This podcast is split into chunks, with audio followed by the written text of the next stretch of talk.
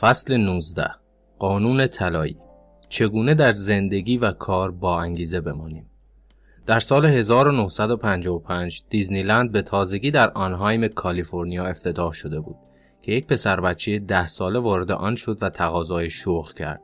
آن زمان قوانین نیروی کار سختگیرانه نبودند و پسرک توانست شغل فروش کتابهای راهنما به قیمت هر یک پنجاه سنت را به دست بیاورد.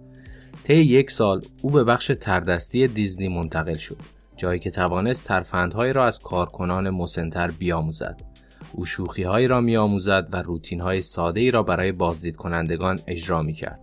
به زودی متوجه شد که نه اجرای تردستی بلکه به طور کلی هنر اجرا را دوست دارد. او در چشمانداز آینده خود دوست داشت یک کمدین شود.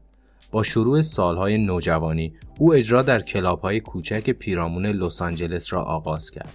جمعیت اندکی می آمدند و نمایشهایش هم کوتاه بودند. به ندرت می شد که بیش از پنج دقیقه روی صحنه بماند. اکثر افراد حاضر در جمعیت آنقدر مشغول نوشیدن یا صحبت با دوستانشان بودند که توجه چندانی به او نمی کردند. یک شب علنا استنداب خود را در یک سالن خالی و بدون حضور افراد انجام داد. کار باشکوهی نبود اما بدون شک داشت بهتر می شد. اولین استنداپ های او تنها یکی دو دقیقه طول می کشیدند. در دبیرستان متن او گسترش یافت و شامل یک نمایش پنج دقیقه ای شد و چند سال بعد شوهای ده دقیقه ای داشت.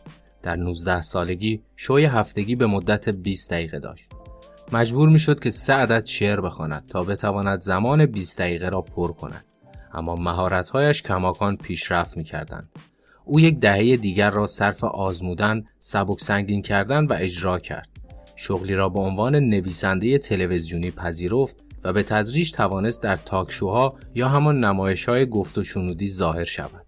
در اواسط دهه هفتاد توانسته بود خودش را به جایی برساند که مهمان همیشگی Tonight Show و Saturday Night Live شود. در نهایت و پس از نزدیک به 15 سال کار این مرد جوان توانست به شهرت برسد. او طی 63 روز در 60 شهر مختلف برنامه گذاشت. سپس تور 80 روزه ای در 72 شهر دیگر داشت. بعد 85 شهر در 90 روز. در یکی از برنامه های او در اوهایو 18695 نفر شرکت کردند. 45 هزار بلیت دیگر برای برنامه سه روزه او در نیویورک فروخته شدند. او به صدر ژانر خودش پرتاب شد و به یکی از موفق ترین کمدین های زمانش تبدیل گردید. نام او استیو مارتین بود. داستان مارتین بود جالبی از پایبندی طولانی مدت به عادات را نشان می‌دهد. کمدی برای خجالتی ها نیست. تصور موقعیتی که ترس را به دل مردم راه می‌دهد و در آن باید تنها روی صحنه اجرا کنی و نتوانی حتی یک خنده کوچک از مخاطب بگیری دشوار است. و با این حال استیو مارتین 18 سال هر هفته با این ترس مواجه شد. به بیان او ده سال صرف یادگیری، چهار سال صرف اصلاح و چهار سال نیز به عنوان یک موفقیت عجیب سپری شد. چرا برخی افراد مثل همین مارتین به عادتهایشان پایبند میمانند؟ چه این عادت تمرین کردن روی شوخی ها باشد و چه نقاشی کشیدن و نواختن گیتار در حالی که اکثر ما برای حفظ انگیزه تقلا می کنیم چگونه باید عادتهایی را طراحی کنیم که به جای کمرنگ شدن ما را به خودشان جذب کنند دانشمندان سالهاست که این پرسش را مورد مطالعه قرار دادند در حالی که هنوز مسائل زیادی برای یادگیری وجود دارد برخی از یافته ها همواره مشاهده می شوند برای حفظ انگیزه و دستیابی به سطوح بالای تمایل باید بر روی وظایفی تلاش کنیم که میزان دشواریشان قابل مدیریت باشد. مغز انسان چالش را دوست دارد اما چالشی که میزان دشواری آن در یک حد بهینه و معقول باشد. اگر تنیس را دوست دارید و قرار باشد یک مسابقه جدی را با یک کودک چهار ساله برگزار کنید به سرعت حوصلهتان سر می رود. این مسابقه خیلی آسان است. شما تمامی امتیازات را برنده می شوید. از آن سو اگر با یک تنیسور حرفه‌ای مثل راجر فدرز یا سرنا ویلیامز بازی کنید باز هم به سرعت انگیزه خود را از دست می دهید چون مسابقه خیلی دشوار است. حال بازی تنیس با فردی را تصور کنید که همتراز خودتان است. با پیشروی بازی چند امتیاز شما می‌برید و چند امتیاز هم او می‌گیرد. شما شانس خوبی برای پیروزی دارید. البته به شرطی که واقعا تلاش کنید. تمرکز شما روی بازی است. سایر مسائل از ذهنتان پاک می شوند و خودتان را کاملا وقف وظیفه محوله می کنید. این یک چالش است که میزان دشواری آن قابل مدیریت می باشد و یک نمونه عالی از قانون طلایی محسوب می شود. قانون طلایی می‌گوید انسانها بیشترین انگیزش را وقتی تجربه می کنند که بر روی وظایف متناسب با توانمندی های کنونیشان کار می کنند. نه خیلی دشوار، نه خیلی ساده، بلکه متناسب. قانون طلایی ماکسیموم انگیزش در زمانی رخ می دهد که چالش پیش رویتان دارای دشواری قابل مدیریت باشد. در تحقیقات روانشناسی این بحث را تحت عنوان قانون پرکس داتسون می شناسند که میزان بهینه انگیختگی را در قالب نقطه میانی بین بیحوصلگی و هیجان نشان می دهد. حرفه کمدی مارتین یک نمونه عالی و عملی از قانون طلایی است. هر سال او روتین کمدی خود را ارتقا داد اما تنها به اندازه یکی دو دقیقه. او همواره بخش های جدیدی را به کارش اضافه کرد. اما تعداد کمی شوخی را ثابت نگه می داشت تا خنده های تزمینی را از مخاطبش دریافت کند. در واقع تعداد پیروزی های کافی برای حفظ انگیزه و البته تعداد شکست های کافی برای حفظ سخت کوشی به صورت توامن وجود داشتند.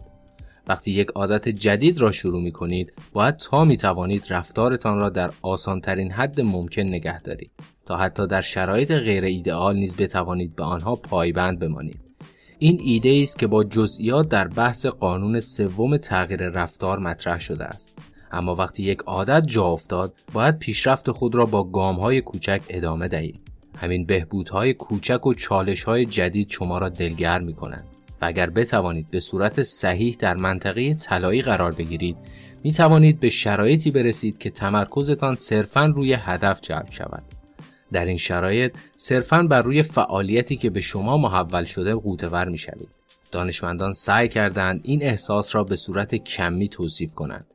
آنها دریافتند برای رسیدن به این شرایط یک وظیفه باید تقریبا چهار درصد فراتر از توانمندی کنونی شما باشد. در زندگی واقعی نمی‌توان میزان دشواری یک اقدام را به این شکل کمی بیان نمود. اما ایده محوری قانون طلایی کماکان پاورجا میماند. کار بر روی چالش هایی که دشواریشان قابل مدیریت است چیزی که در حوزه توانمندی شما باشد برای حفظ انگیزه شما ضرورت دارد. بهبود به یک توازن ظریف نیاز دارد. باید دائما به دنبال چالش هایی بگردید که شما را به مرزهای تواناییتان نزدیک کنند. تا بتوانید پیشرفت کافی را داشته باشید و کماکان با انگیزه بمانید.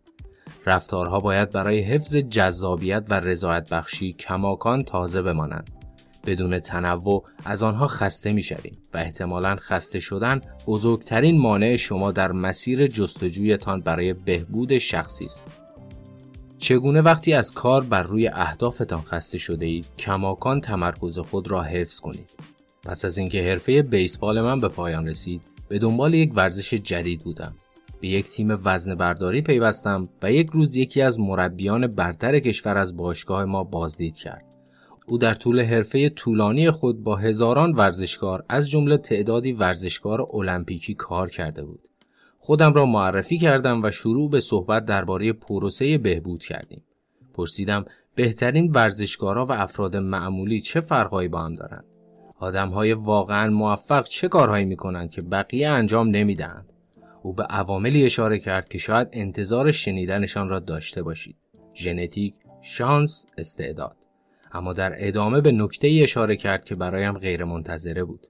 در یک مقطع کار به جایی می رسد که باید بتوانید خستگی تمرین روزانه و بلند کردن وزنه های تکراری و مدام را کنترل کنید. جواب او مرا غافلگیر کرد. زیرا رویکرد فکری متفاوتی درباره اخلاقیات کاری بود. افراد درباره هیجانشان برای کار روی اهداف می‌گویند. چه صحبت از کسب و کار باشد و چه ورزش و چه هنر. میشنوید که افراد از جملاتی نظیر باید عاشقش باشی یا باید واقعا آن را بخواهی استفاده می‌کنند. در نتیجه بسیاری از ما وقتی تمرکز یا انگیزه خود را از دست می دهیم افسرده می شویم. زیرا فکر می کنیم افراد موفق دارای منبع بیکرانی از شور و عشق هستند. اما این مربی می گفت افراد واقعا موفق هم همانند سایر افراد با حس بیانگیزگی مواجه می شوند. تفاوت در اینجاست که آنها راهی را برای غلبه بر این حس بی‌حوصلگی مییابند. برای رسیدن به تسلط باید تمرین کنید. اما هر قدر بیشتر روی چیزی تمرین کنید بیشتر تبدیل به یک امر روتین و خسته کننده می شود. وقتی که راه بیفتیم دیگر می‌دانیم باید انتظار چه چیزهایی را بکشیم. در نتیجه علاقه ما کمرنگ می شود. گاهی اوقات اتفاقات خیلی سریعتر میافتند. تنها کاری که باید انجام دهید چند روز حضور پشت سر هم در باشگاه یا انتشار چند مطلب به موقع در بلاگ است و اینکه نگذارید یک لغزش یک روزه چندان بزرگ به نظر بیاید. مسائل خوب پیش می روند. به راحتی می توان دلیل آورد که یک روز مرخصی اشکالی ندارد زیرا در جایگاه خوبی قرار دارید. بالاترین تهدید برای موفقیت نه شکست بلکه بی‌حوصلگی است. از عادتهایمان خسته می شویم زیرا دیگر ما را مجذوب نمی کنند. نتیجه قابل انتظار می شود و وقتی عادتهای ما معمولی می شوند پیشرفتمان را از مسیر خودش خارج می کنیم چون به دنبال تازگی می رویم. شاید به همین دلیل است که در یک چرخه بیپایان گرفتار می شویم.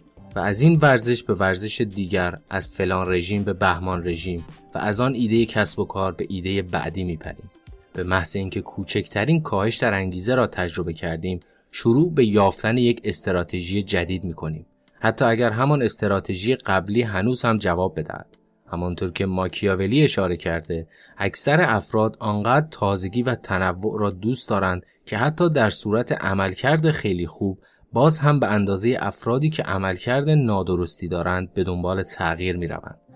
شاید به همین دلیل است که بسیاری از اعتیاد آورترین محصولات آنهایی هستند که دائما فرمهایی از تازگی را به وجود می آورند. بازی های ویدیویی تازگی بسری فراهم می کنند. غذاهای ناسالم تازگی های خوراکی فراهم می کنند. هر کدام از این تجربیات دارای المانهای غافلگیر کننده مداومی هستند. در روانشناسی این امر را تحت عنوان پاداش متغیر می شناسند. دستگاه های رایجترین نمونه جهانی هستند. قمارباز هر از چندگاهی یک سکه داخلش می اندازد و اهرم را می کشد. اما بازی زمانی این اتفاق قابل پیش بینی نیست. گام پاداش ها تغییر می کند. این تغییرات به بزرگترین افزایش دوپامین در بدن ختم می شود که حافظه را ارتقا می دهد و موجب شکلگیری سریعتر عادت می شود. پاداش های متغیر نمی توانند وسوسه و تمایل ایجاد کنند. یعنی نمی توانید جایزه ای که افراد به آن علاقه ای ندارند را در نظر بگیرید. آن را در بازه های متغیر به افراد بدهید و امید داشته باشید که ذهنیتشان عوض شود. اما چنین روی کردی برای تقویت تمایلاتی که همکنون تجربه می کنیم جواب می دهد. زیرا از میزان خستگی و بیحوصلگی می کاهد. نقطه مطلوب تمایل در جای رخ می دهد که همه چیز پنجاه پنجاه بین موفقیت و شکست تقسیم شده باشد. نیمی از اوقات به آنچه می خواهید می رسید. نیمی از اوقات این گونه نمی شود. باید به اندازه کافی پیروزی داشته باشید تا بتوانید رضایتمندی را تجربه کنید و البته به اندازه کافی بخواهید تا میل در وجودتان ایجاد شود. این یکی از اواید پیروزی از قانون طلایی است. اگر همکنون به یک عادت علاقه دارید کار بر روی چالش هایی که میزان دشواریشان قابل مدیریت است رویکرد خوبی برای حفظ جذابیت آنها می باشد. البته تمامی عادت ها دارای معلفه پاداش متغیر نیستند و شما نیز چنین خواسته ای از آنها ندارید. اگر گوگل صرفاً برخی اوقات نتایج جستجوی مفیدی را به ما ارائه دهد خیلی سریع سراغ یکی از رقبایش خواهم رفت. اگر اوبر تنها نیمی از سفرهای من را بپذیرد شک دارم که دیگر از چنین سرویسی بهره بگیرم و اگر هر شب دندانهایم را نخ دندان بکشم و تنها گاهی اوقات دهانم تمیز شود احتمالا از این عادت دست خواهم کشید پاداش ها متغیر باشند یا نباشند فرقی نمی کند چون هیچ عادتی تا ابد جذاب نمی ماند. در یک مقطع همه افراد با چالشی یکسان در مسیر بهبود شخصی مواجه می شوند. باید عاشق بیحوصلگی و خستگی ناشی از آن عادت شوید. همه ما اهدافی داریم که دوست داریم به آنها برسیم و رویاهایی که تمایل داریم برآورده شوند.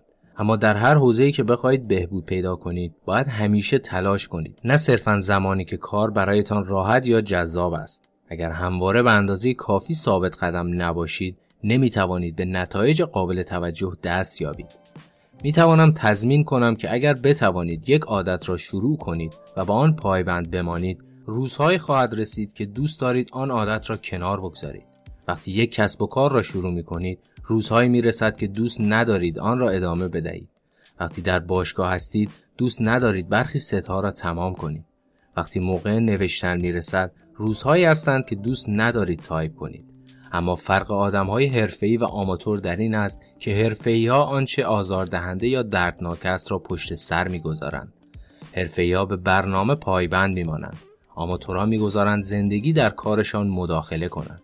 حرفه‌ای ها می‌دانند چه چیزی برایشان مهم است و با هدف به سمت آن حرکت می‌کنند. آماتورها به واسطه ضروریات زندگی از مسیر اصلی خودشان رانده می شوند. دیوید کین نویسنده و مدرس مدیتیشن به دانش آموزانش توصیه می کند که فقط در شرایط مساعد دنبال مدیتیشن نباشند. به همین ترتیب در ورزش یا نویسندگی یا هر حوزه دیگر هم نباید صرفا در شرایط مساعد اقدام کنید.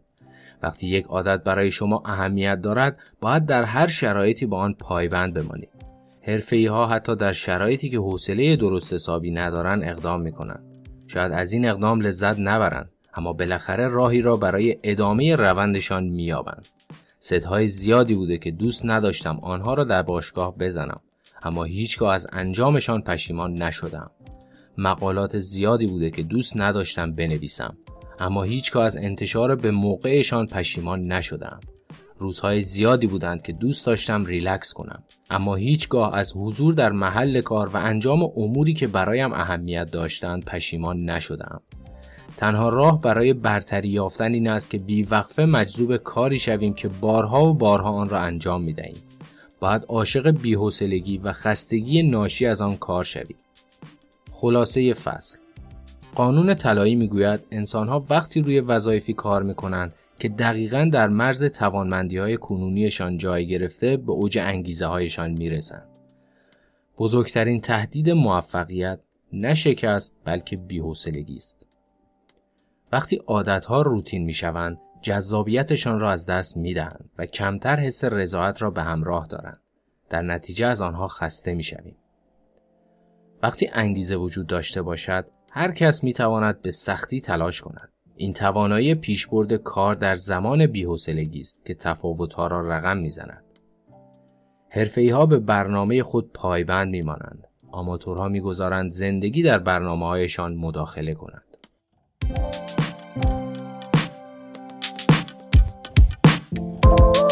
کنند.